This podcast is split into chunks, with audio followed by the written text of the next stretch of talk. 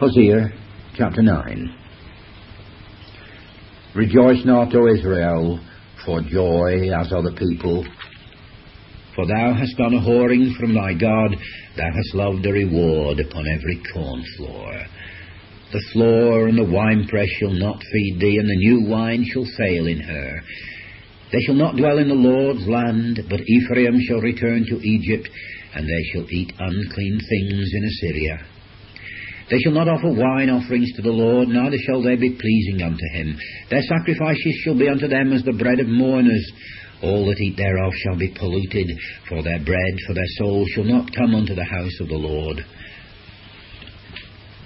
What will ye do in the solemn day?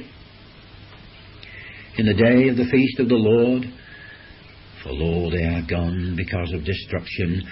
Egypt shall gather them up, Memphis shall bury them, the pleasant places for their silver, nettles shall possess them, thorns shall be in their tabernacles. The days of visitation are come, the days of recompense are come. Israel shall know it, the prophet is a fool, the spiritual man is mad, for the multitude of thine iniquity and the great hatred. The watchman of Ephraim was with my God. But the prophet is as a snare of a fowler in all his ways, and hatred in the house of his God. They have deeply corrupted themselves, as in the days of Gibeah. Therefore he will remember their iniquity, he will visit their sins. I found Israel like grapes in the wilderness. I saw your fathers as the first ripe in the fig tree at her first time. But they went to Baal Peor, and they separated themselves unto that shame, and their abominations were according as they loved.